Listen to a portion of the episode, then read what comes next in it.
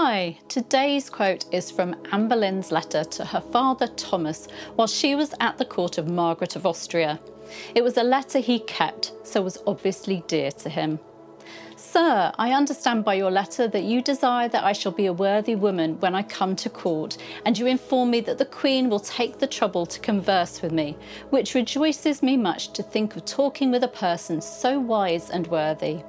This will make me have greater desire to continue to speak French well and also spell, especially because you have so enjoined it on me. And with my own hand, I inform you that I will observe it the best I can.